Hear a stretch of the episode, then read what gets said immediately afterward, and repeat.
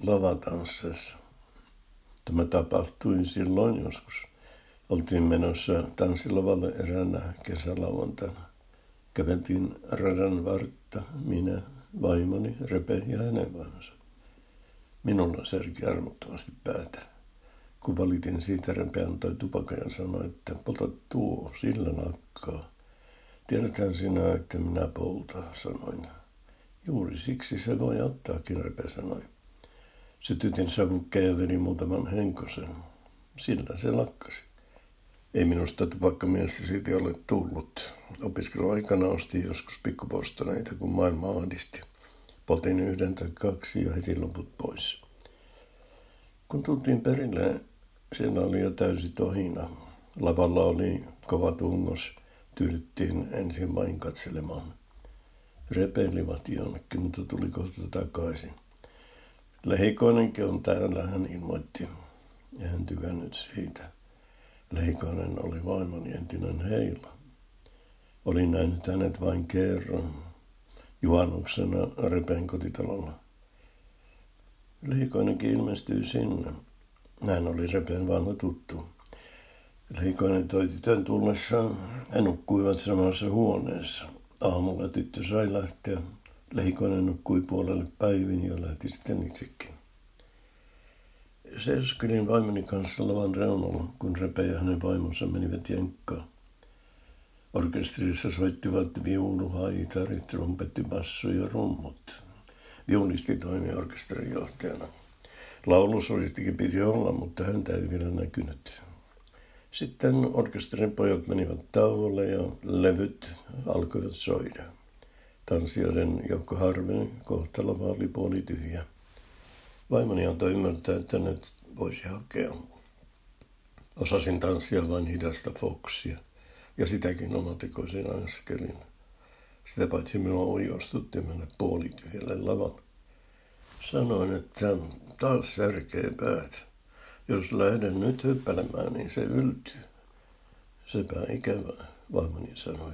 Menen sitten naisrakkeen, jos joku vaikka hakisi. Hai sinä repe sillä aikaa ja pyydän tupakkaa. Sillä hetkellä muistin leikoisen. Tietenkin se hakee vaimoani. Näin heidät mielessäni tanssimassa jotain romanttista kappaletta poskiposkea vasten.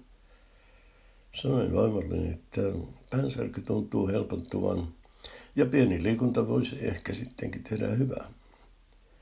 Levyllä soi kappale nimeltä Pieni kukkanen, joka on hidas foksi. Ja sitten me mentiin.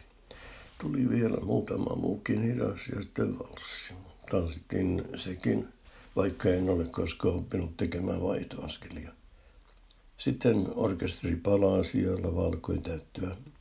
Illan juontaja kutsui solistin lavalle. Yleisö tervehti häntä aploideen.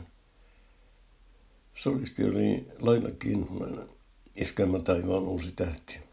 Latsarellan sävelet alkoivat soida. Se oli Lailan ensimmäinen hitti. Palasimme lavan reunalle. Repe ja hänen vaimosekin tulivat siihen. Kuulin, että Leikonen oli hakenut Repen vaimoa, mutta oli saanut pakit, koska Leikonen oli haisut viinalle. Sitten vaimot menivät puuteroimaan nenäänsä. Ja Repe kertoi taas sen vanhan vitsinsä merimiehestä, jonka kotona hänen vaimonsa oli hänen oikeakätensä, mutta merellä hänen oikeakätensä oli hänen vaimonsa. Vaimot palasivat vessasta nenät puuteroituina ja ilmoittivat, että nyt on saatava kahvia. Mentiin buffettiin, joka oli täynnä, mutta yksi pöytä vapautui sopivasti. Olin hyvällä tuulella, koska lehikoinen oli saanut pakit. Sanoi, että minä tarjoan. Repe sanoi, että jos mahdollista hän ottaisi oluen kahvin sijasta.